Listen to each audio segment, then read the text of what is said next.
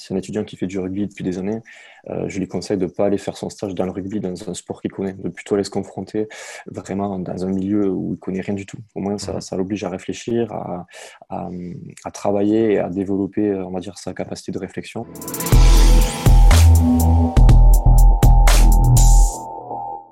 Bienvenue sur le podcast Upside Strength, la ressource numéro une pour toutes choses fitness et performance en Suisse.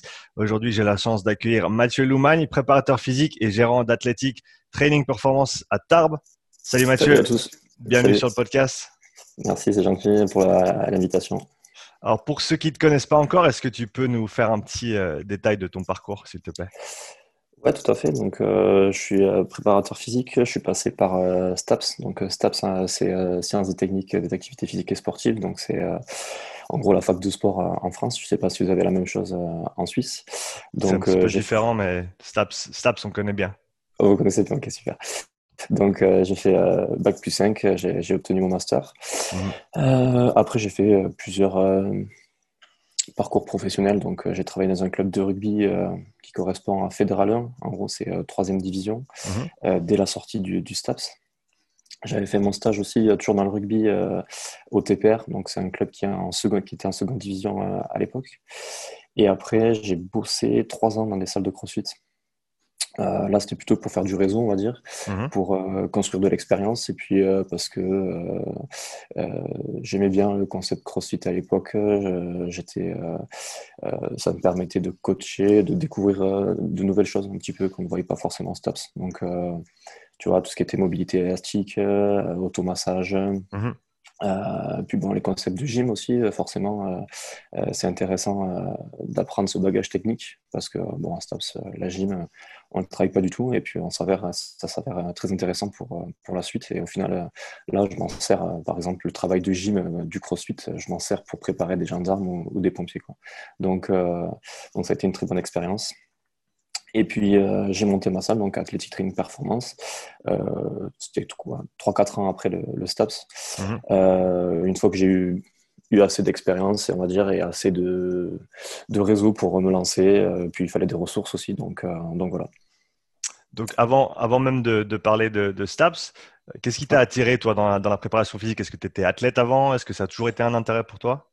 Euh, j'ai fait du rugby, j'ai fait du karaté à haut niveau et euh, c'est vrai que à 17 et 18 ans, j'ai voulu faire un petit peu de musculation pour, euh, pour le rugby, pour, euh, pour améliorer mes qualités physiques. Et c'est vrai que je tombé un petit peu là-dedans.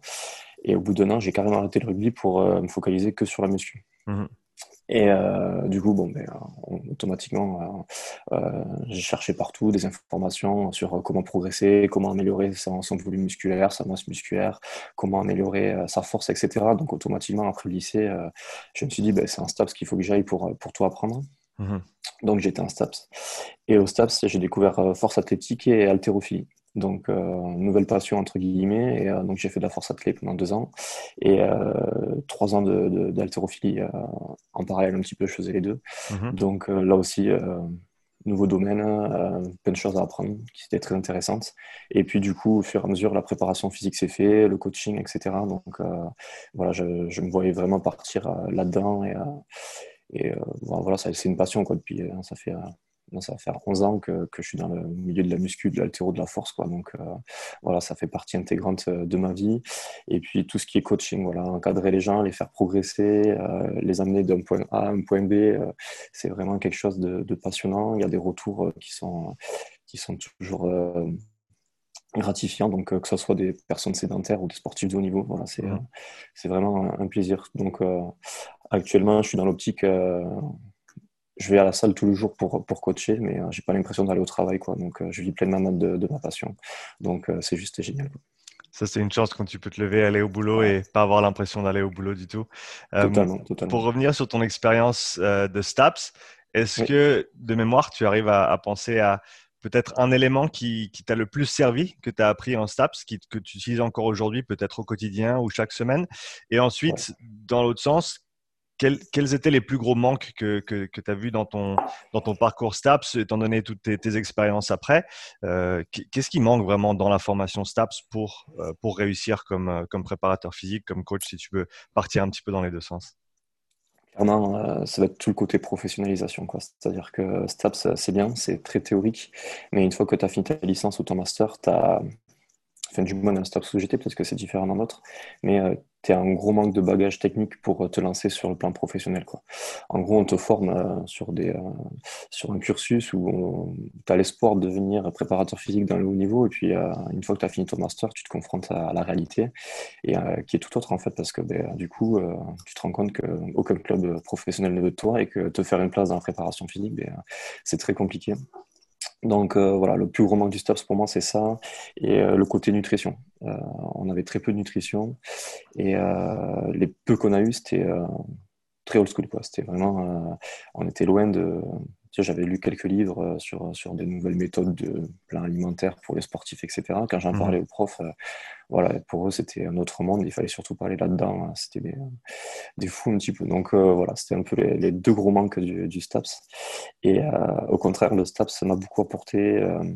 Ben, pour, tu vois, pour l'haltérophilie, ça c'était vraiment super. J'ai passé mon BF3, donc c'est le diplôme d'entraîneur au STAPS de Tarbes. Mhm. Et du coup, là, ça c'est un gros, gros bagage technique quoi, qui, qui, qui me sert et qui m'a servi pendant très longtemps. Donc, euh, franchement, euh, euh, ça, c'était vraiment un gros, gros point fort. Si tu avais un, conseil à donner pour les jeunes coachs qui sont maintenant en STAPS, peut-être quelque chose qu'ils peuvent faire en parallèle pour pallier à, ces manques-là, qu'est-ce que tu leur recommanderais? Ah, Déjà, ça va être trouver un stage qui est professionnalisant, où euh, on sort un petit peu de, de ses habitudes. C'est-à-dire que là, j'ai toujours des, je suis toujours en contact avec des étudiants. Euh, voilà, si, si, euh, si un étudiant qui fait du rugby depuis des années, je lui conseille de ne pas aller faire son stage dans le rugby, dans un sport qu'il connaît, de plutôt aller se confronter vraiment dans un milieu où il ne connaît rien du tout. Au moins, ça, ça l'oblige à réfléchir, à, à, à, travailler et à développer, on va dire, sa capacité de réflexion. une structure plutôt professionnel, qui a vraiment des ambitions et des projets intéressants. Parce que bon, si euh, tu vois, nous sur Tarbes, on n'a pas trop de gros clubs, donc euh, si tu mmh. vas faire ta préparation physique dans un club de foot de 5e division, tu vas pas apprendre grand chose, il n'y a personne qui est motivé, etc. Donc euh, voilà, l'importance du stage a son rôle dans la formation STAPS. se documenter, bon, bien sûr, et puis pratiquer soi-même et mettre en application tout ce qu'on lit en fait moi, c'est simple, ça fait longtemps que, que je m'entraîne.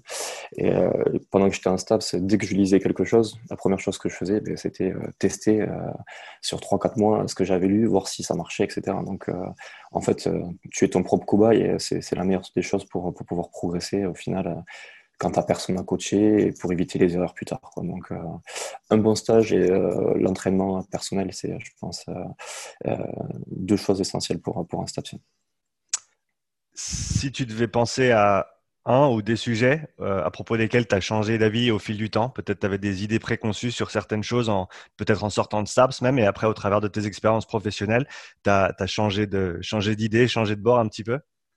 Ouais, bah déjà la nutrition.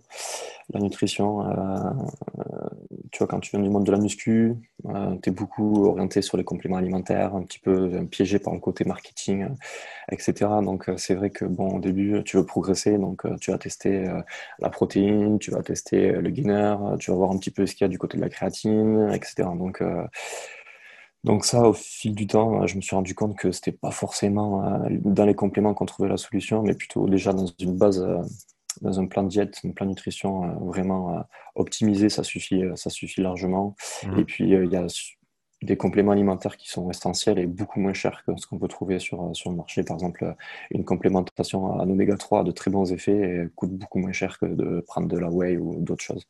Donc là-dessus, j'ai vraiment changé mon approche et puis, euh, euh, au niveau du volume d'entraînement aussi, donc euh, là, on part un petit peu sur, sur autre chose carrément, mais je me suis rendu compte que vouloir faire toujours plus n'est pas forcément euh, la solution. C'est-à-dire qu'on commence au début, on veut toujours progresser, du coup, on va toujours vouloir faire plus, plus, plus, plus. Mhm. Et ça, j'ai beaucoup changé là-dessus. Euh, voilà, il y a une notion de récupération qui est, qui est importante. Donc, euh, moi, en tant qu'athlète, je, je, m'oblige à prendre deux jours de repos par semaine. Et souvent, sur mes athlètes aussi, voilà, j'essaie de beaucoup les cadrer, de les sensibiliser sur l'importance de la récupération. Donc, automatiquement, tout ce qui va être nutrition, hydratation, tout ce qui va être étirement, auto-massage qui peut amener une meilleure euh, récupération. Et puis euh, les jours de repos, il ne faut pas hésiter à en prendre, faire de la récupération active si on veut quand même bouger et ne pas rester sans rien faire dans le canapé.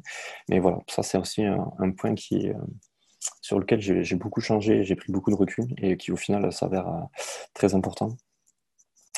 Et voilà un petit peu les, sujets auxquels j'ai vraiment changé d'avis. un petit peu l'haltérophilie aussi, et ça récemment. Bon, ça a une part importante dans la préparation physique, mais c'est vrai que j'avais tendance à en mettre un petit peu souvent, beaucoup. Puis au final, bon, on se rend compte que de par l'aspect technique et euh, la difficulté d'apprentissage de l'activité, pour en tirer tous les bénéfices, ça prend du temps. Donc des fois, on ne peut pas la mettre chez tout le monde. Mmh. Et euh, autre chose que j'ai, euh, avec qui j'avais discuté sur c'était une conférence que faisait Aurélien Broussard sur, dans, dans, la ville à côté de là où je suis. Et en fait, il disait que l'haltérophilie, c'est plutôt une production de puissance dans la, dans, la verticalité. Et sur, dans certains sports co, on cherche plutôt une production, une production de puissance dans l'horizontalité.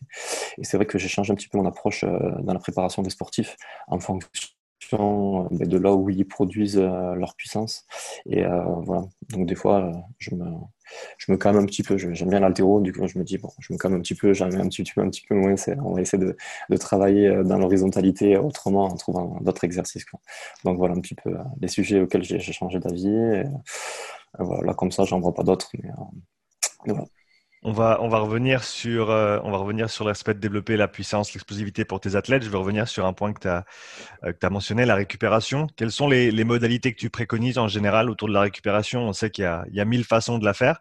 Euh, donc, quand on parle d'utiliser soit des bains de glace, soit des massages, soit de l'automassage, etc., comment est-ce que tu cadres ça pour tes athlètes et, et comment est-ce que tu leur conseilles d'aborder ces, ces phases de récupération?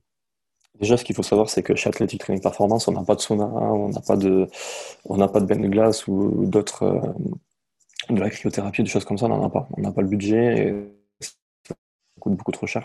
Donc, du coup, euh, on sensibilise nos, athlètes sur des choses qui sont assez simples. Donc, déjà, sur la qualité du sommeil. Donc, euh, ça, c'est très important. On leur dit qu'il faut bien dormir. Donc, dès qu'on a un athlète qui ne dort pas très bien, on essaie de trouver des solutions et de comprendre pourquoi ben, son sommeil est biaisé la nutrition, donc ça aussi on sensibilise beaucoup euh, nos athlètes dessus, donc on fait des séminaires, on travaille euh, automatiquement sur leur plan alimentaire quand on les prend en charge.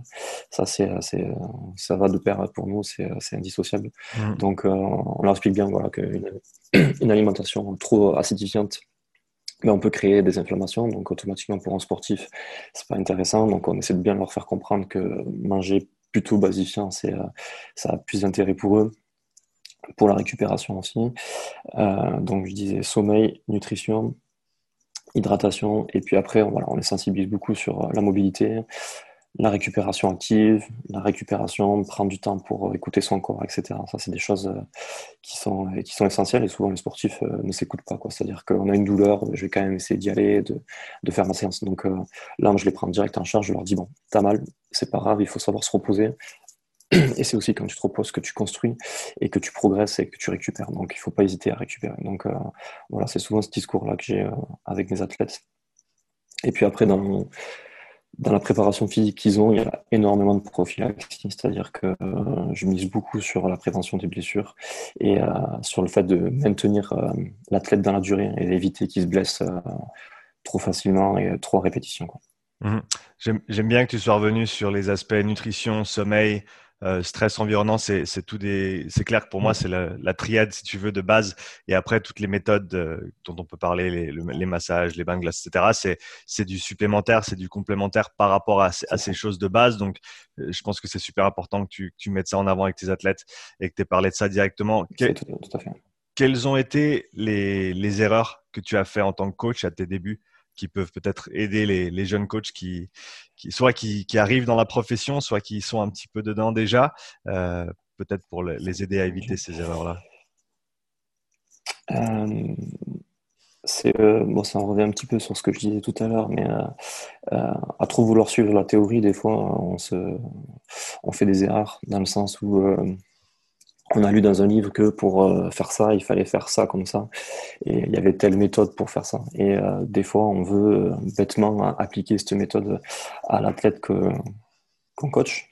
Et au final, sans forcément prendre en compte l'athlète, etc. Et, on se rend compte avec le temps et l'expérience, on fait des erreurs, du coup on s'adapte, mais que au final la théorie c'est bien différent du terrain. Donc ça c'est vrai que ça a été des, les premières erreurs que j'ai fait quand j'ai encadré certains athlètes, qui c'est surtout, surtout, dû à un manque d'expérience. Au final, c'est des choses qu'on corrige au fur et à mesure avec le mmh. temps. Donc donc il faut faire attention. la théorie c'est bien, mais il faut pas trop il faut pas trop euh, s'y fier dedans et euh, rester trop non plus trop focus dedans. Le terrain a son importance. Donc, euh, en termes de conseils, bon, il faut appliquer la théorie. On est obligé de, suivre la théorie. On ne peut pas inventer une méthode, par exemple, pour développer la force ou pour enseigner l'haltérophilie, mais euh, voilà, il faut bien prendre et bien prendre le temps d'identifier son, athlète et euh, toutes les caractéristiques euh, de, son activité, etc., de, même son profil à lui, avant de, se lancer dans, vraiment. j'ai lu, ça, lu ça dans le livre, je vais directement mettre ça en application sur, sur le. Et une autre erreur que j'ai pu faire quand j'étais plus jeune ça, ça va être plutôt une erreur de choix, on va dire, mais euh, euh, j'aimais bien le rugby parce que, enfin, j'aime toujours le rugby, mais euh, c'est un sport collectif où en fait les, athlètes sont vraiment des, on est vraiment des profils très complets. Mmh.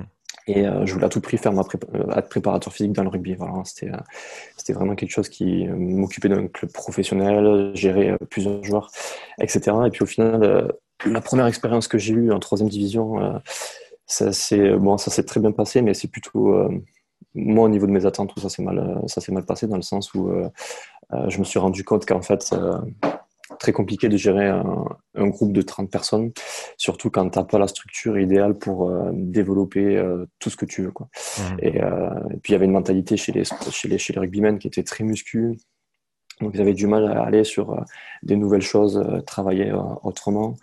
Euh, c'était pas la vision de la préparation physique que j'avais quoi c'était euh, c'était euh, tu les as deux ou trois fois dans la semaine, euh, tu peux pas vraiment tout contrôler, donc au final tu travailles avec 5-6 qui sont motivés, 5-6 qui viennent une ou deux fois par semaine, d'autres qui viennent jamais, au final tu te retrouves sur les séances collectives, ben, il y en a ils ont bien travaillé, d'autres moyens, d'autres pas du tout, donc c'était vraiment, voilà, c'était difficile à gérer, et du coup je me suis dit, bon mais les sport co c'est fini j'arrête, euh, je pars plutôt euh, sur du sport individuel. Je préfère avoir un rugbyman à préparer qui est ultra motivé, qui a vraiment envie de, de faire l'effort de venir à chez Athletic Training Performance, de vraiment se préparer, euh, où je, voilà, je peux avoir le contrôle sur lui, où je peux vraiment lui, lui passer mes connaissances. Mmh. Et là, c'était vraiment, là, c'est vraiment beaucoup plus intéressant. Donc après, est-ce que c'est une erreur ou pas Je sais pas, mais euh, est-ce que j'ai mal géré? Est-ce que voilà, je manquais d'expérience? Je sais pas, mais euh, voilà, c'est un peu une expérience qui, euh, qui, qui m'a coupé un petit peu dans les l'élan de, ce que j'avais prévu. Quoi. Mmh, quels sont les, éléments que tu as essayé d'apporter dans la préparation physique avec, ce, avec cette équipe de rugby qui, pour toi, étaient, on va dire, coulés de source, mais qui peut-être n'ont pas été aussi bien reçus par l'équipe par rapport à ce que tu pensais? Déjà, tout ce qui était travail de, puissance musculaire, euh, travail bas du corps, travailler les appuis, la coordination, euh, faire de la prophylaxie, etc. Et c'est vrai que quand je suis arrivé dans, dans la salle de, il n'y avait rien de tout ça. Quoi. Il n'y avait pas de piste pour faire du sled, il n'y avait pas de box pour faire de la plio, il n'y avait pas, euh, il y avait pas d'échelle de rythme. C'était voilà, de la muscu pure et dure, quoi. bande développée couchée, une presse. Et puis quand j'ai vu les, les gars qui s'entraînaient, c'était vraiment des séances de culturistes. Quoi. Quand j'ai vu les séances de l'ancien préparateur physique sur le tableau. Euh, c'était 5 x 10 développés couchés, des biceps, des triceps, euh, voilà quoi. Donc, euh, moi, j'ai vraiment voulu apporter cette notion de ben, on va travailler la puissance, on va travailler les jambes, c'est ce qu'il vous faut en rugby, on va travailler le gainage, on va faire un petit peu d'eau du corps, mais ça va être plutôt. les gars, ils voulaient du haut du corps, il voulait faire des pecs, des épaules, des biceps, des triceps. Euh, il n'y avait rien d'autre qui, comptait. Donc euh, c'est vrai que ça a été, euh, ça a été compliqué. Donc j'ai pu prendre, il y a des joueurs qui ont suivi, et qui, étaient intéressés. Donc eux, ils avaient de, bons résultats, ils, ils, étaient contents en fait de, leur prouver. Mais même si ces joueurs étaient contents, on n'a pas réussi et ça n'a pas impacté le reste de l'équipe en fait. Mmh. Ça n'a pas suivi. Et donc, donc voilà, c'était un peu dommage. Mais c'est vrai que voilà, j'étais arrivé avec un peu cette philosophie-là. Et je pense que c'était pas vraiment ce, qui ce que les gars recherchaient. Mais c'est quelque chose que j'avais remarqué aussi un petit peu euh, quand j'avais fait mon stage euh, au, master où euh, là le préparateur physique il faisait carrément 10 x 10 au développé couché le mardi, 10 x 10 aux tractions le mercredi. Et, enfin, c'était une aberration totale. Et voilà, il travaillait jamais les jambes, jamais d'explosivité. Les ischios, il travaillait jamais. Enfin, il y avait des trucs, c'était fou. Quoi.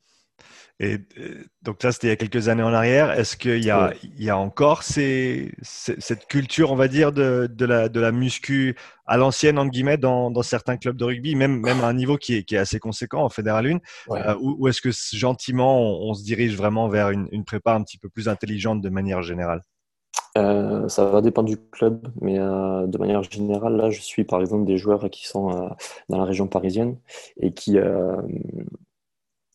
je pensais qu'ils allaient avoir, euh, ils sont en fédéral 1, ils, souhaitent passer en Pro D2 dans la division dessus, donc ils ont quand même une grosse structure, etc.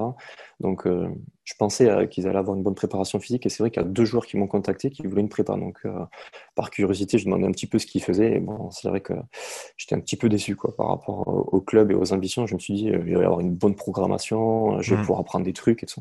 Et en final, je me suis rendu compte qu'il y avait un temps de retard. Donc c'était quand même deux gars qui bossaient avec moi quand ils étaient dans, dans la région, mais ils sont mmh. partis. et euh, c'est vrai qu'ils ont été, ils ont été déçus. Et là, actuellement, je prépare quoi? Une dizaine de joueurs de rugby. Donc, ils sont tous dans des clubs différents. Donc, euh, il y en a en Ile-de-France, il y en a dans, sur la côte basque, etc. Et euh, c'est vrai que tous euh, préfèrent travailler avec euh, la, la, façon dont je les ai toujours euh, initiés, avec le travail d'explosivité, de puissance, etc., et moins de renforcement musculaire. Mm. Ils se sentent mieux et tu vois, ils sont quand même revenus vers moi parce qu'ils n'ont pas trouvé ce qu'ils voulaient dans leur club. Quoi. Et, et je me suis rendu compte que ben, c'était toujours de la muscu, toujours du renfort et il n'y a pas trop ça. Quoi. Après, c'est pas une généralité, bien sûr. Il y a des clubs qui, qui font ça très bien, mm. mais bon, il y en a voilà, on est encore dans cette vieille méthode d'entraînement, etc. Donc, euh, même euh, les étudiants STAPS que j'ai, euh, j'ai eu des retours, ils ont été dans des clubs, voilà, ça bouge pas, quoi. C'est quand même figé on a toujours cette méthode-là, quoi. C'est, un petit peu dommage parce que quand on voit ce qui se fait dans d'autres pays, dans, d'autres niveaux aussi, on se dit qu'on a un petit peu de retard, C'est, comme ça. Ça laisse un petit peu de potentiel de, développement. Donc, comme tu as dit, tu travailles avec beaucoup de joueurs, de, beaucoup de sportifs euh, individuels, donc euh, un, avec eux. Euh, quand tu approches un, athlète ou quand un, athlète t'approche pour, pour sa préparation physique, pour toi, quels sont tes, principes fondamentaux autour de la, de la préparation physique? Quelle est ta, ta, vision de la préparation physique? À quoi ça sert? Et après, comment est-ce que tu l'appliques de manière spécifique à tes athlètes? Pour, moi, la, préparation physique, c'est développer le potentiel de l'athlète qui devienne plus, plus, athlétique, plus performant dans son sport. Vraiment, euh, en prenant en considération euh, son poste et les exigences de son activité. Ça, c'est, euh, c'est vraiment, je pense que mon rôle est là. Mais surtout, c'est répondre aux besoins de l'athlète. C'est-à-dire que quand l'athlète vient me voir, la première chose que je lui demande, je dis, c'est quoi tes objectifs? C'est quoi tes faiblesses? C'est dans quel, dans quel endroit tu veux progresser? Et l'athlète va me dire, ben voilà, moi, je veux progresser là, là, là. Je sens que j'ai des faiblesses là, que si j'améliore ce point, je vais progresser. Donc, voilà, c'est vraiment une écoute une prise en considération de, de ce que l'athlète a besoin, de ce que l'athlète ressent et euh, de ce que l'athlète aime aussi, hein, parce que je pense que quand on s'entraîne, il faut faire quelque chose qu'on aime. Et euh, c'est vrai que voilà, c'est important euh, d'écouter son, athlète. Donc c'est vrai qu'il y en a certains, bon, ils vont préférer faire des circuits, il y en a qui vont préférer faire un exercice avec des séries, il y en a qui vont préférer faire le cardio d'une telle ou telle forme. Donc même si c'est moi qui vais tracer et qui vais qui les faire progresser euh, via le plan d'entraînement. Voilà, J'essaie de prendre en, considération euh, leurs souhaits pour que si la programmation leur plaît, ils vont s'y investir à 100% à l'intérieur et les résultats seront euh, encore plus, plus optimaux. Quoi. Donc, donc voilà, ça c'est vraiment, on va dire, un des principes essentiels, c'est l'écoute de son sportif et savoir mmh. s'adapter à, ce qu'il a, qu'il a besoin. bon, le rendre plus athlétique, bien entendu, et pas le rendre plus. Euh, moi, ce que je dis, c'est que la carrosserie fait pas le moteur. Donc, euh, on s'en fiche un petit peu de savoir si euh, il a les abdos, si savoir s'il si, a de jolis pecs, s'il moule bien le maillot. ce qui compte, c'est que sur le terrain, il soit efficace et qu'il euh, y ait une performance, que, que, le moteur soit, soit, soit au top. Quoi. Donc euh, voilà, ça je leur dis souvent et euh, c'est une phrase qui me ressort souvent aussi et qui comprennent. Donc je trouve que c'est intéressant. Et puis bon, si le, carrosserie, si l'esthétique vient après derrière, tant mieux, mais je, leur, je, veux bien leur faire comprendre que l'objectif premier, voilà, c'est performance et il faut penser d'abord à ça. Après, ça va être tout ce qui est prophylaxie. Hein, donc, ça, j'en parle depuis le début. Mais pour moi, c'est donc ça, j'en parle depuis le début. Mais pour moi, c'est le nerf de la guerre quoi, dans, la préparation physique. C'est prévenir les blessures et, les anticiper. Donc, c'est pas facile. Mmh. Mais là, par exemple, j'ai un rugbyman. ça fait six ans que, que je le suis. Et il n'a pas eu de blessure grave qu'on peut éviter en faisant une bonne préparation physique. Bon, euh, ça lui arrive de se faire une, fracture ou une entorse de temps en temps parce que bon, c'est le rugby, c'est un sport de contact, on n'a pas le choix. Mmh. Mais euh, voilà, il n'y a pas de, a pas d'entorse, il n'y a pas de, il a pas de déchirure musculaire, il n'y a pas de, de, bah, de, ligament croisé ou une épaule qui va se disloquer ou des choses comme ça. Qu'on est vraiment, euh, voilà, on évite les grosses blessures. Après, il y a des petits bobos auxquels on peut rien faire parce que le rugby c'est un sport de contact. Donc donc voilà, pour moi, c'est, je trouve que c'est gratifiant. Quoi. 6 ans euh, en Fédéral 1, donc euh, troisième division en France, c'est euh, quand même, il est titulaire, il joue quasiment tous les matchs et tout. Donc mmh. voilà, je trouve que c'est, gratifiant et que c'est un bel exemple de, longévité. Donc j'espère que pour lui, ça pourra durer. ça pourra durer. Tu as parlé de la. Vas-y, vas-y. Non, je t'écoute. Tu as parlé de la responsabilisation en gros des athlètes et de les inclure dans le processus de création du, plan d'entraînement pour leur donner une part de responsabilité, pour qu'ils soient engagés dans le programme, pour qu'il y ait des éléments qui, euh, qu'ils apprécient aussi, parce que comme tu as dit, le plus important, c'est que sur le long terme, les, athlètes continuent à s'entraîner. C'est bien beau d'avoir le programme parfait sur deux mois, mais s'ils se font chier tout le long, eh ben, il y a moins de chances de, gagner que si ben, euh, ça, leur plaît. Donc, comment est-ce que tu apportes ces, opportunités à l'athlète? Est-ce que tu poses des questions? Est-ce que tu demandes Est-ce que tu préfères plutôt ça ou ça? Comment est-ce que tu leur donnes cette part de, euh, de input, si on veut, de, dans le programme? Comment est-ce que eux ils, peuvent contribuer à cette c'est tout simplement avec des questions. Hein. C'est-à-dire que euh, clairement, euh, quand je décide de, partir sur un nouveau cycle, par exemple, euh, on a un plein confinement en France, donc toutes les programmations se sont arrêtées mmh et 80% des athlètes se retrouvent à travailler à poids de corps. Donc c'est vrai que là, ben, c'est un, entretien avec chacun et leur demander ce qu'ils veulent faire. Est-ce que, est que ça, tu veux travailler à poids de corps? Est-ce que tu veux faire plutôt quelque chose qui est orienté à musculation? Est-ce que tu sens que tu veux mettre à profit cette, cette période pour faire un petit peu d'hypertrophie et euh, et travailler ton cardio Est-ce que voilà, c'est on va on va chercher chaque personne un petit peu euh, ses besoins, ses, ses, ressentis et on va essayer de construire euh, en fait avec avec leurs sentiments et puis surtout voilà dans une période comme ça, ils ont besoin de, de dire et ils, ont, ils vont avoir besoin de faire quelque chose dans lequel ça va leur plaire et pour pouvoir continuer à s'entraîner. Mmh. C'est-à-dire que si il, il sait qu'il va pouvoir s'entraîner en faisant un petit peu de crossfit ou de cross-training, euh, je vais pas lui imposer euh, de la musculation pure et dure à poids de corps. et voilà, il va, ça va pas lui plaire, il va pas le faire. Donc, il n'y a aucun intérêt. Donc, euh, voilà, c'est vraiment un échange euh, quotidien avec tous les athlètes. Et puis, bon, des fois, ça peut arriver. en fait, je fais des blocs de trois semaines et une semaine où euh, euh, on réajuste le programme et on repart sur un bloc de trois semaines. Ça mmh. permet d'éviter tout ce qui est lassitude et, euh, et puis à chaque fois j'essaie d'incorporer de nouveaux exercices. Donc c'est ça aussi le, le, le, métier de préparateur physique. Donc j'essaie de tous les moi, en gros, de changer d'exercice. Si euh, sur on fait du, du single leg deadlift euh, euh, sur la, phase précédente, sur le prochain cycle, j'essaie de changer un petit peu l'exercice et de trouver quelque chose un petit peu différent et qu'ils n'ont jamais fait ou quelque chose comme ça, quoi, histoire d'avoir un nouvel exercice et de toujours stimuler la motivation, etc. Mmh. Donc ça aussi, c'est important, quoi, histoire de ne pas tourner en rond tout le temps automatiquement, il y a des, exercices qui vont revenir, mais euh, tu changes le format ou des choses comme ça, et euh, ça, permet de vraiment euh, les garder en haleine et de se dire, bon, ben, voilà, le, programme, il, bouge, il est intéressant, je ne m'ennuie pas à faire tout le temps la même chose. Mmh. Quelle est ton approche de la préparation physique pour un sport que tu ne connais pas encore? Donc, si un, athlète t'approche qui, vient d'un sport avec lequel tu n'es pas familier, quelle va être ton, approche pour construire le meilleur programme possible pour eux? Euh, ça, euh, c'est vrai que euh, c'est des choses qui arrivent.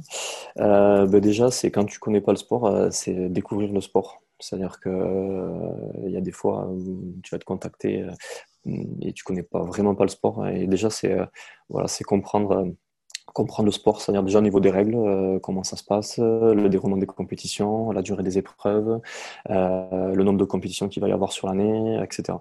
Ensuite, ça va être comprendre, on va dire, tout ce qui est le mouvement, le geste, les, exigences du, du, sport en question. C'est-à-dire que, est-ce que, je sais pas, moi, ça va être une dominante sur le bas du corps, une dominante sur le haut du corps, est-ce que le gainage est sollicité, comment, est-ce qu'il y a une importance de la stabilité, est-ce que, voilà, on va se poser plein de questions.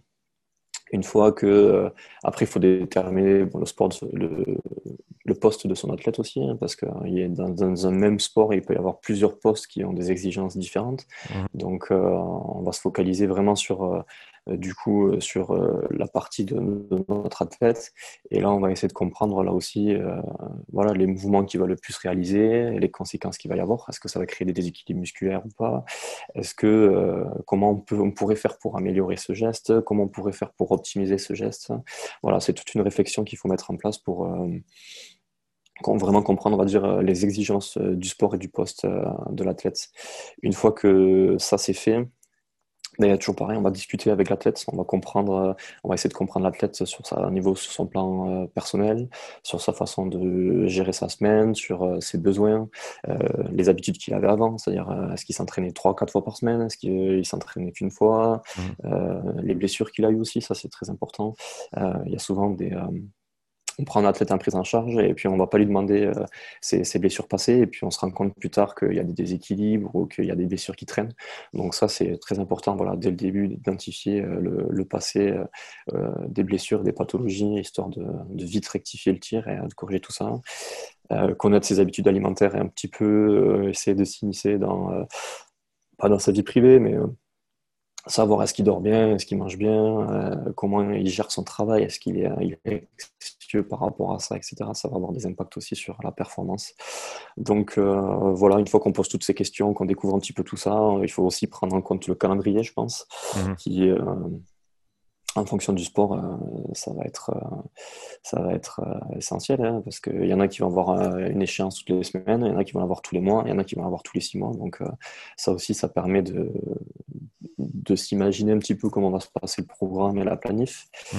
Et puis une fois qu'on a, a, fait tout ça, on va déterminer, on va dire, une ligne de conduite qui va nous permettre de bah, de dessiner une planif et de, savoir à peu près comment on va encadrer euh, et gérer son athlète sur, euh, la période euh, dans, dans laquelle il veut travailler avec nous.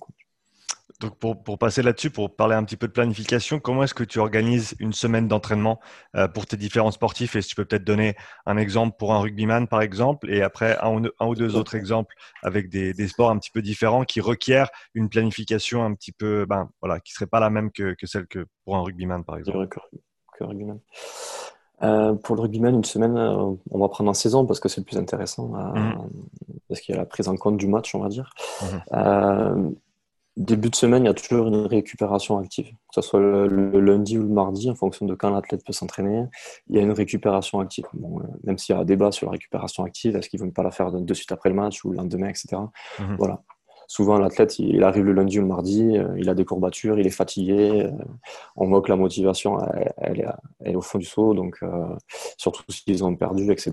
Donc il faut prendre aussi en compte le fait que est-ce qu'ils ont fait la fête ou pas le samedi soir après le match. Donc ça, c'est des choses qu'il faut prendre en compte. Donc voilà, récup mobilité, automassage, un petit peu de cardio, un petit peu de muscu, vraiment très légère où on va pas forcer. Quoi. On va faire un petit 3x10 sur chaque groupe musculaire en full body. Voilà, l'athlète, il est content, il est venu faire sa petite séance, il se remet en route pour la semaine. Mmh. En général, le mardi ou le mercredi, ça va être euh, développement des qualités euh, neuromusculaires. Donc, euh, on va faire beaucoup de puissance, de la force aussi. parce que voilà, je fais faire de la force en saison aussi chez les athlètes. Alors, je fais pas un gros volume de force, mais je fais souvent de la monosérie. C'est-à-dire qu'on va faire une gamme montante et on va les stimuler. On va faire du box squat, on va faire, euh, voilà, pas forcément un volume euh, important, mais on va miser sur euh, la qualité. Mhm.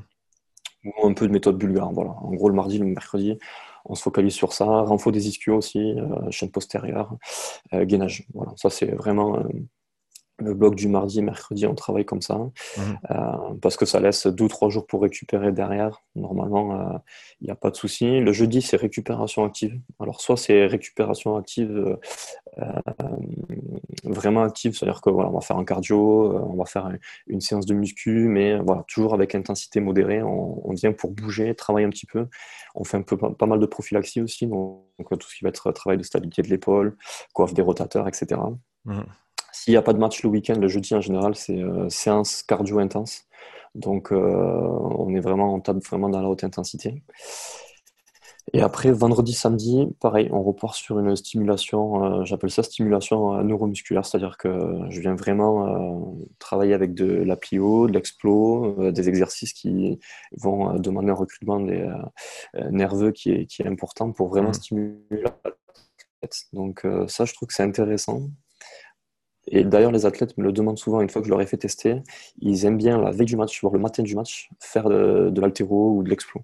Donc, pas forcément avec un gros volume d'entraînement, mais euh, voilà, on va travailler sur ce côté-là. Et c'est vrai qu'ils aiment bien ça. Ils, ont l'impression d'être stimulés pour, pour le week-end.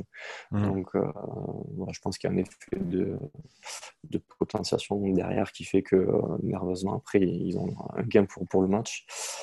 Et euh, j'oublie peut-être un truc aussi. Ouais, je mets, le vendredi, je mets beaucoup de travail de vivacité, coordination. On travaille aussi un petit peu la réactivité, la vision, voilà, des choses, euh, des choses un petit peu différentes qui sont, qui sont importantes.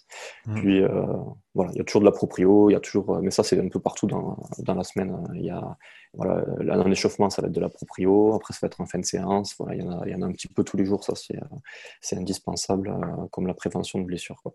Mmh.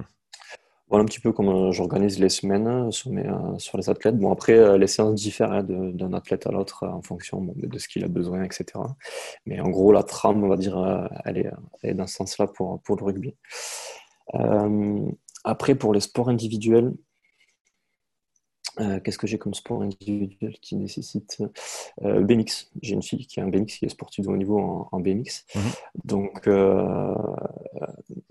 elle, par exemple, là, avant le confinement, elle était partie à l'INSEP et à l'INSEP, il lui avait demandé de, prendre du poids parce qu'elle avait perdu beaucoup de poids, elle s'était affûtée, elle a gagné beaucoup en puissance, mais euh, elle a un petit peu trop perdu. Donc là, on était ben, automatiquement, on est obligé de faire une phase un petit peu d'hypertrophie.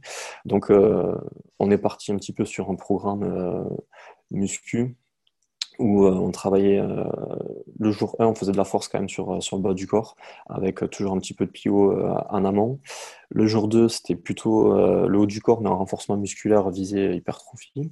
Et on faisait quand même un petit peu d'explo avec du push press, par exemple. Donc, mhm. euh, je trouve le push press très intéressant. Ça, ça permet d'inclure toujours une notion de, puissance, mais euh, en incluant un peu plus le, haut du corps. Enfin, même si, si c'est initié avec le bas du corps, mais le fait de finir en overhead, bon, mais automatiquement, derrière, on peut enchaîner avec développé couché, du strict press. Donc, c'est intéressant. mercredi, on repartait sur une séance jambes, mais plus focus sur chaîne postérieure. Mhm tout ce qui était gainage. Euh, jeudi, récup active. Donc là, elle partait faire du vélo, euh, sortie longue, euh, VTT de route, elle aimait bien ça. Elle voulait qu'en faire deux fois par semaine. Donc voilà, bah, le jour de récup active, c'était le jour idéal pour, pour aller faire du vélo. Donc elle partait pédaler. le vendredi, on faisait une séance haut du corps. Et le samedi, on refaisait une séance euh, vraiment plus light, mais un peu full body avec euh, de l'explo, un petit peu de circuit training, un petit peu euh, du gainage, des exos fonctionnels, etc. Histoire de gagner, de garder ce côté athlétique quand même et de ne pas faire que de la muscu et perdre la capacité qu'a le corps à, bouger, etc. Mmh. Et dimanche, récupératif. Donc là, c'était libre aussi. Si vous voulez aller refaire du vélo, vous pouvez repartir faire du vélo, etc. Voilà un petit peu sur sport indiv comment ça se passait. Quoi. Dans, un, dans un objectif prise de on va dire, pour, pour le BMX. Pour, euh, pour ton athlète dans le BMX, quels seraient peut-être les, les, exercices qui ont un gros transfert sur le, sur le vélo, sur le BMX, euh, auxquels les gens ne pensent pas nécessairement quand ils pensent prépa physique pour le BMX Ouais. Euh, moi, j'aimais bien tous les, tous les exos de, de, de, gainage. Et j'ai vraiment, c'était vraiment intéressant cette année parce que on se creuse la tête pour retrouver des situations de gainage qui essaient de, représenter le BMX. Mmh. Donc, c'est vrai que j'avais bricolé un truc avec un banc et euh, avec une barre qui était en équilibre sur, euh, sur le banc et elle avait les pieds sur un Swiss ball. Donc on était vraiment en position euh, quatre pattes quadrupédie où voilà, elle essayait de stabiliser, etc. Donc on avait travaillé le gainage comme ça et plein d'autres exos. On a même utilisé un skate pour, pour essayer de de faire un gainage où il y avait dissociation sur le haut et le bas du corps. Donc le haut du corps qui bougeait avant-arrière et le bas du corps qui bougeait sur le plan latéral, par exemple. Mmh. Donc voilà, on essaie d'utiliser ben, Skate, qui n'est pas forcément un outil de préparation physique auquel on pense, qui est tout simple et qui, qui, qui donne de très bons résultats.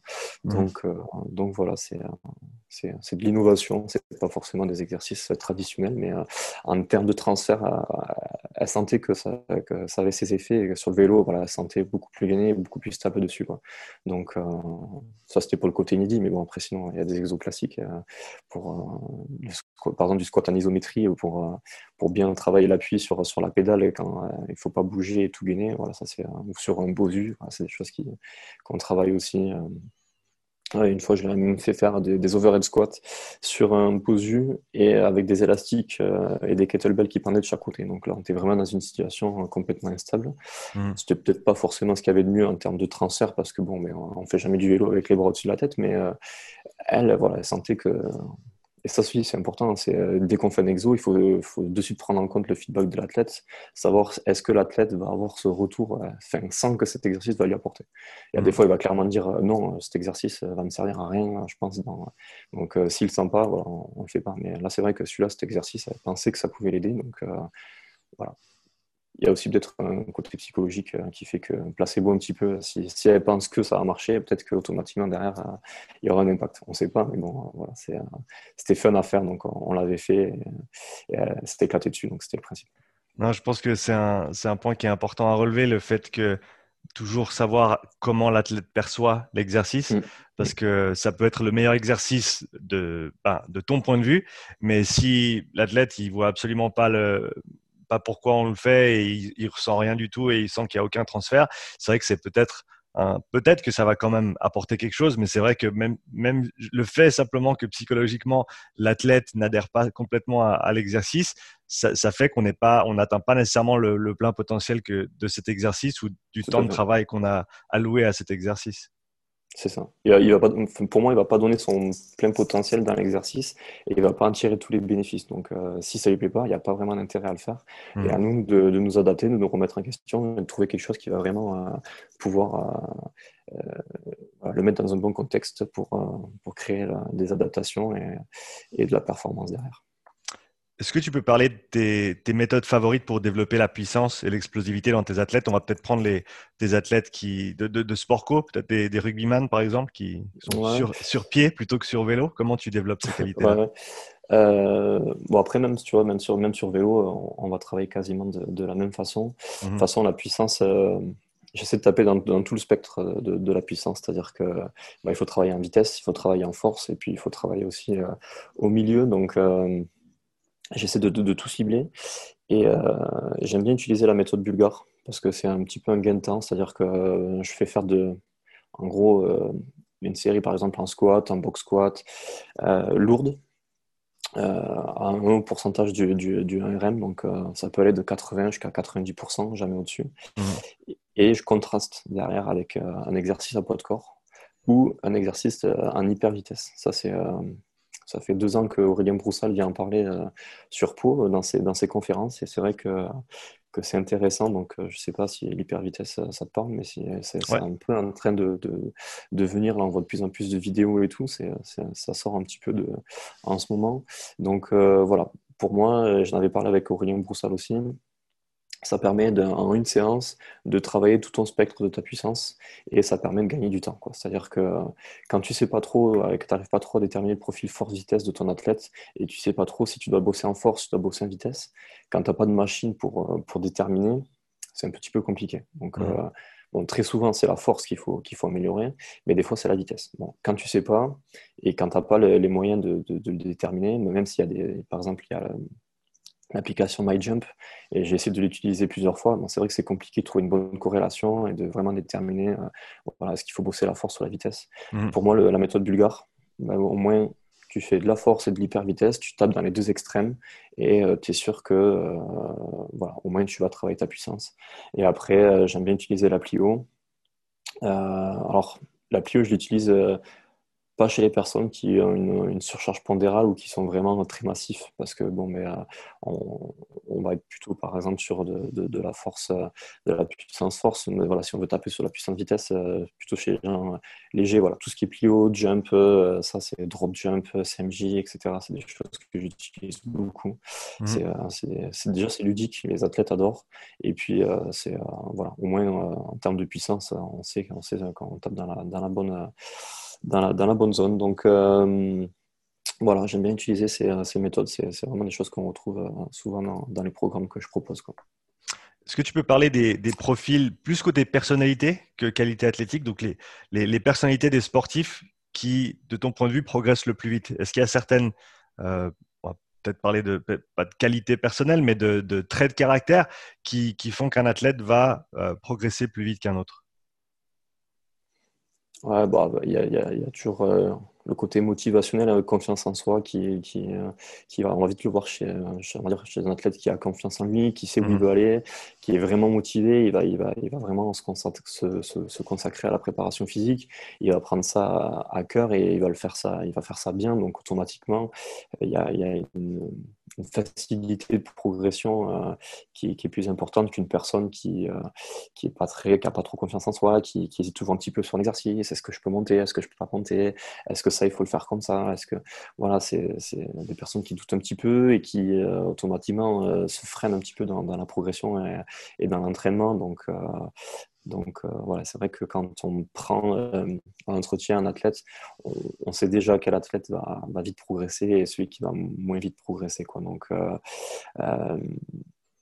il y a aussi, on va dire, comment on pourrait dire, c'est l'aspect personnalité euh, euh, sur, sur le terrain aussi, c'est-à-dire que comment l'athlète va s'exprimer sur, sur le terrain. Est-ce que euh, y a, moi j'ai vu des athlètes qui avaient un potentiel athlétique énorme, mais qui sur le terrain avaient peur ou qui se faisaient manger entre guillemets par les autres qui avaient un peu plus de caractère et qui avaient du mal à s'exprimer du coup sur, sur le terrain parce que ben, ils n'arrivaient pas à, se mettre assez en avant ou des choses comme ça. Donc là, mmh. on est plus sur de la préparation mentale, on va dire, où on va essayer de, de, de, de, de briefer l'athlète, de lui faire comprendre qu'il a du potentiel, qu'il ne faut pas qu'il hésite à se mettre en avant, euh, qu'il se visualise aussi positivement, parce qu'il y en a beaucoup qui ont peur de l'échec. Donc, euh, donc tout ça, c'est vrai que quand tu as la tête en face de toi et qu'il te parle et qu'il bon, tu te dis qualité athlétique, lui, il va être pas mal et tout, c'est vrai que si tu creuses pas sur le côté mental, tu peux pas savoir vraiment comment, euh, comment est l'athlète, hein, parce qu'au final, voilà, il y avait, j'avais un joueur de, rugby qui était en équipe de France à 7. Et euh, ils l'ont sorti de l'équipe de France à 7 sans lui forcément lui donner une raison valable. Mhm. Et c'est vrai que psychologiquement, ça, ça l'a mis un peu dedans. Et euh, il, avait, il a eu une perte de confiance en lui et ça a été compliqué. Sur, il a fallu un an pour euh, remettre un processus en marche mental où voilà, il va falloir qu'il gagne, qu'il marque des essais, qu'il ait envie de progresser, etc. pour, pour retrouver un, palier. Quoi. Donc, mhm. c'est athlétiquement, c'était, il était hors norme hein, parce que quand, quand on voit ses essais, ses compiles sur, sur YouTube, voilà, il avait des qualités de, de fou. Mais euh, je pense que voilà, confiance en soi et psychologiquement, et il était un peu en dedans et il s'est fait manger, il s'est fait manger sur ça par, par d'autres joueurs qui, qui, lui ont pris la place sûrement. Et euh, voilà, le fait de se retrouver de, d'équipe de, France en Fédéral 1, ça, ça lui a mis un coup d'arrêt euh, mmh complet. Donc il a fallu une année de tout reconstruire pour donc lui, on travaille plus sur euh, l'aspect mental que sur l'aspect euh, physique au final. Donc, mhm. donc voilà. Donc ça, c'est tu, parles de l'aspect terrain, tu parles d'athlètes de, de, haut niveau qui, qui, ont, qui peuvent avoir ces, ces soucis-là au niveau, au niveau psychologique, de la perception de soi, le niveau auquel ils sont. pour quelqu'un qui peut-être débute dans, le, dans tout ce qui est de l'entraînement et qui, est, qui a une, un manque de confiance en, lui ou en elle, quels sont les, peut-être les, les, outils ou les, les, façons de parler, euh, les, conseils que tu peux donner en tant que coach dans l'environnement de, de, ta salle d'entraînement qui peuvent aider quelqu'un à gagner en confiance, à, à prendre peut-être un petit peu plus sur, euh, sur eux en termes de, voilà, de comme tu as dit, responsabilisation de, la personne, du client, de l'athlète, euh, savoir quand ils peuvent monter un petit peu plus la charge, pas que ce soit tout le temps toi qui doivent dire allez, on fait un petit peu plus. Voilà, comment comment est-ce que tu, tu apportes ça à quelqu'un qui est un peu plus novice dans le domaine? Mais là, je prends par exemple le, cas de, Timothée, c'est un jeune qui vient à Damassal, qui n'avait pas un niveau sportif particulier, il est juste venu euh, pour, euh, pour se remettre en forme. Et euh, c'était un garçon qui avait un gros manque de confiance en lui, qui était très introverti, qui bon, il parlait à pas beaucoup de monde, il avait du mal à, très timide, il avait du mal à approcher les autres, très renfermé, etc. Et euh, c'est vrai que quand je l'ai pris euh, en coaching, donc au début, il voulait perdre un petit peu de poids, etc. Mais je me suis vite rendu compte que euh, il avait un potentiel de force. Bon, il est petit, il fait, il fait moins de 1m65 et il fait une soixantaine de kilos, donc c'est un très petit gabarit. Mais mmh. je me suis vite rendu compte qu'il avait un potentiel en force, en force athlétique. Et et en fait, euh, voilà, moi je l'ai pris sous, on va dire, je lui ai dit, écoute, on, va faire quelque chose, on va, on va faire de la force athlétique. Donc il ne connaissait pas du tout. Je lui ai expliqué ce que c'était. Et je lui ai dit, maintenant je vais te faire un programme de force athlétique et on va essayer d'améliorer tes max. Et je lui ai fixé des objectifs. Donc je lui ai fixé des objectifs hauts, 100 kg développé couché par exemple. Donc pour 60 kg de poids de corps, ça fait quand même assez haut. Euh, on a visé 130 en squat et 150 en, en soulevé terre. Donc pour lui, qui, ça faisait même pas six mois qu'il était dans la salle de sport, euh, il soulevait tout juste 100 kg au soulevé terre. Il se disait, euh, bon, c'est énorme. Mmh. Et c'est vrai qu'au fur et à mesure du programme, au fur et à mesure qu'il progressait, eh ben, il a pris confiance en lui et, euh, euh, là, bon, il a, il a, atteint ses objectifs en, une année. Et euh, en termes de confiance, bon, on a aussi travaillé mentalement avec lui, on l'a accompagné, on l'a fait un coaching de vie, etc. Mais c'est une personne qui a changé, qui, a pris confiance et qui aujourd'hui a repris le rugby, puisque c'est un ancien rugbyman, qui sent que ce qu'il a fait sur, à la salle lui, apporte. Donc les gens au rugby lui disent que maintenant il, a, progressé, qu'il voit qu'il a des qualités physique, il est athlétique, etc. Donc euh, pour lui, tout ça, c'est un plus qui fait que euh, il a changé euh, mentalement. Mmh. Et voilà, bah, c'est un accompagnement sur année, c'est-à-dire que c'est, il faut faire comprendre à la personne qu'elle a un potentiel, que chaque personne peut progresser. Et voilà, c'est, de la discussion, c'est du travail, c'est de la mise en place d'objectifs, c'est accompagner la personne tous les jours jusqu'à atteindre son objectif. Et voilà, il y a des gens comme ça qui, qui, voient l'apport du sport dans, leur, personnalité et euh, chez qui euh, on, constate un changement de comportement qui est, qui assez important. Euh, donc voilà, c'est un bel exemple avec, ce jeune qui est venu à la salle, qui, qui a bien progressé. Donc on essaie de faire pareil avec d'autres personnes. Donc il y, a, y, a, des gens avec qui ça prend. Mmh et d'autres qui ne prennent pas. Mais là, c'est souvent l'aspect euh, motivationnel qui, qui rentre en compte. Et ça, c'est vraiment le facteur le plus difficile à gérer. C'est-à-dire que quand la personne n'a pas envie et que c'est compliqué de vraiment des fois d'appuyer sur le bon levier. Il faut trouver, en fait, il faut trouver le, bon levier qui va permettre de, de, lever les, peurs, les barrières qui empêchent la progression. Et, euh, une fois que c'est fait, ça se fait un petit peu tout seul, on va dire. Mais euh, bon, des fois, on met du temps à trouver le, bon levier. Ouais, c'est ça. Faut, faut trouver les bons boutons à pousser pour, euh, pour, faire avancer le, pour faire avancer la chose des fois. Mathieu, j'ai quelques questions un peu plus courtes pour terminer euh, l'entretien aujourd'hui. Donc, si tu peux essayer de répondre en une ou deux phrases maximum. Euh, première question, quelque chose que tu aimerais voir moins souvent dans le monde de la prépa francophone? Ouais, je pense que c'est dit depuis, depuis le début, mais moins de, moins de musculation, plus de fonctionnel, on va dire plus de fonctionnel, plus de, de côté athlétique, plus de développement des qualités physiques euh, essentielles en sportif, euh, réactivité, vision. Euh, voilà. La muscu, c'est bien, ça sert, mais il ne faut pas faire que ça non plus. Quelque chose qui te fascine en ce moment dans la prépa? La nouvelle machine excentrique, une sorte de plateau avec la roue qui, est Une... ouais, sûrement. Je pense que je mais je pense qu'on parle de la même chose. Ouais, ouais, c'est ça. Ouais. J'ai regardé pour en acheter une, ça a l'air super. Euh, tout le travail de, qui se fait en Nouvelle-Zélande au rugby euh, ou au foot US au Canada, aux États-Unis, euh, en termes de préparation physique. Je regarde beaucoup ce qu'ils font et je trouve que c'est très intéressant. Quoi. Ils produisent de, véritables athlètes. Et encore là, j'ai regardé, je suis un mec là, qui, qui, fait un travail énorme au Canada sur, des, sur des footballeurs américains. C'est c'est vraiment euh, impressionnant. Donc euh, voilà, ça aussi, ça, me fascine en ce moment, euh, l'avance qu'ils ont en préparation physique par rapport à la France. Et puis là, le crossfit aussi. Je, fais du crossfit en tant qu'athlète perso, donc je l'enseigne pas forcément aux autres, mais voilà, le crossfit, on se rend compte qu'il y a des profils croisés et il y a des mecs qui sont très forts et qui sont très endurants. Qui, voilà, c'est quelque chose qui, qui, me fascine aussi en ce moment parce qu'en termes de préparation physique, c'est quelque chose de très complexe. Mmh. Et voilà, c'est fascinant. Un livre que tu recommandes? Un livre que je recommande, ça va pas être un livre de préparation physique, mais ça va être. Euh, j'ai lu le livre de Ben Bergeron, euh, Chasing Excellence. Mhm. Ben Bergeron, c'est un préparateur physique euh, en CrossFit. Donc là, il y a beaucoup de, mindset et tout. Je trouve ça très intéressant. Et un petit peu comme celui de Johnny Wilkinson sur Mémoire d'un perfectionniste. Voilà, c'est des livres qui sont inspirants. Et voilà, on voit l'importance du mental dans, dans, dans, le sport. C'est pour moi, c'est de très bons livres. Hein. Après, je voilà, j'ai jamais trop lu de, livres en tant qu'étudiant et euh, c'est vrai qu'en ce moment, j'en lis, pas, lis pas trop. C'est un hmm. peu un défaut, mais euh, voilà, tout ce qui est euh, en relation avec le mindset et, le côté motivationnel, j'aime bien. C'est très intéressant. C'est clair, comme tu as dit, et, de lire des, des, histoires ou des, biographies de, gens qui, qui, sont passés par le haut niveau et qui ont eu cette, cette, cette mentalité pour nous aider, ça, peut être très bénéfique. un coach que tu suis en ce moment? Euh, Aurélien, Aurélien Broussal, euh, euh, je, regarde beaucoup ce qu'il fait. J'aime bien son travail sur, la vitesse, sur la puissance. Il, fait des choses très intéressantes. Donc, puis pour l'avoir croisé plusieurs fois, vraiment, c'est quelqu'un de très passionné. Je suis, je suis, et je suis beaucoup Pierre Chéa de Pierre Elite Performance aussi, qui est au Canada, qui s'occupe du football américain. lui aussi, je trouve qu'il propose des choses qui sont, qui super. Je m'inspire beaucoup de ce qu'il fait d'ailleurs. Mhm.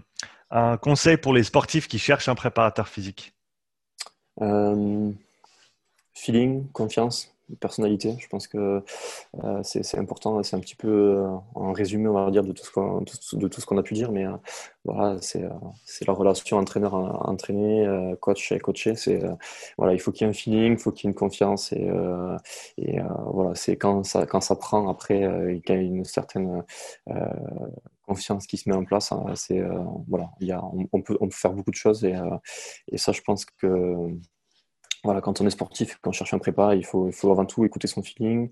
après, il faut quand même aussi regarder, euh, euh, il faut aussi regarder les compétences et euh, les qualités, les diplômes du, coach. Hein. Il ne faut pas foncer les yeux fermés sur le premier coach qu'on trouve parce qu'on a un peu de feeling avec lui. Et, voilà, c'est pas parce qu'il raconte deux ou trois bonnes blagues qui nous fait rire que forcément derrière, ça va être, ça va être un bon coach. Mais voilà, il faut aussi quand même regarder son diplôme, ses qualités, etc.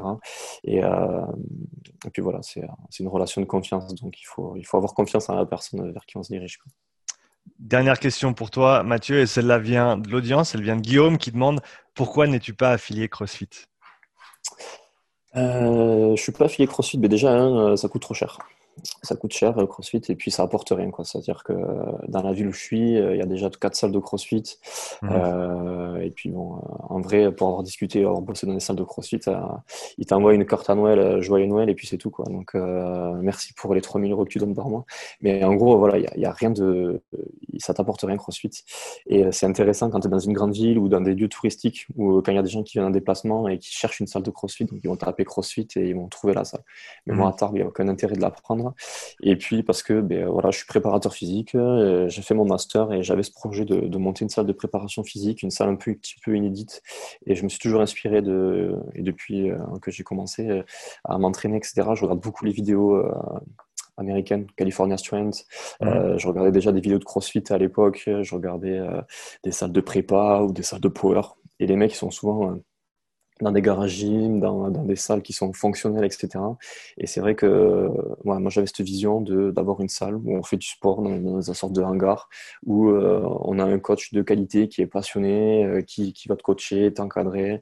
Euh, voilà. Pour moi, il n'y a pas besoin d'avoir de, de, machine de muscu. J'aimais bien ce, ce, cadre un peu américain, en mode, voilà, on a, on a un médecine ball, un rameur, une barre, on peut faire de la prépa sans forcément faire du crossfit. Mmh. Donc, euh, donc voilà, donc euh, j'ai vraiment voulu partir dans, dans cet aspect-là. Et euh, même si ma salle, on peut voir qu'il y en a beaucoup qui croient que c'est une salle de CrossFit parce que je suis équipé comme une salle de CrossFit. Mais en fait, je trouve que c'est fonctionnel une salle de CrossFit. Je trouve que en termes d'investissement, c'est moins cher que, automatiquement qu'une salle de muscu où il y avoir du matos à une poulie vis-à-vis. Quand on voit que ça coûte presque 5000 euros pour mmh. faire ce qu'on fait dessus, je trouve ça aberrant. Mais voilà, du coup, en termes d'investissement et par rapport au projet que j'avais, je trouve que que c'était euh, ce qui, ce qui s'alliait le mieux. Et puis voilà, le CrossFit, euh, j'ai coaché dedans. C'est bien, mais c'est pas ce que je voulais faire. Quoi. Moi, je, je proposais ma méthode, je veux proposer mon concept, et, euh, et voilà. Donc, j'avais à cœur d'ouvrir un truc un petit peu unique et, et pas être attaché à quelque chose qui va pas forcément m'apporter quelque chose à part un nom. Quoi. Mathieu, c'était un plaisir d'échanger avec toi aujourd'hui. Où est-ce que les auditeurs peuvent en apprendre plus sur toi, sur les réseaux? Euh, sur euh, mon site internet, automatiquement, athletictrainingperformance.com, où on va retrouver aussi euh, tous les programmes d'entraînement qu'on propose en ligne. Et puis sur Instagram, où on propose beaucoup d'exercices, beaucoup d'IGTV. On essaie d'échanger et de, et de transmettre au mieux nos connaissances. Donc ATP, prépa physique, sur Insta. Et voilà, les gens peuvent nous retrouver sur, principalement sur ces, sur ces deux, deux plateformes. Bah écoute, merci beaucoup. Je mettrai tous ces liens-là dans la description pour euh, ceux qui sont intéressés à te suivre. Et bonne suite à toi. Merci à toi beaucoup pour l'invitation, c'est très gentil. Allez, ciao. Ciao.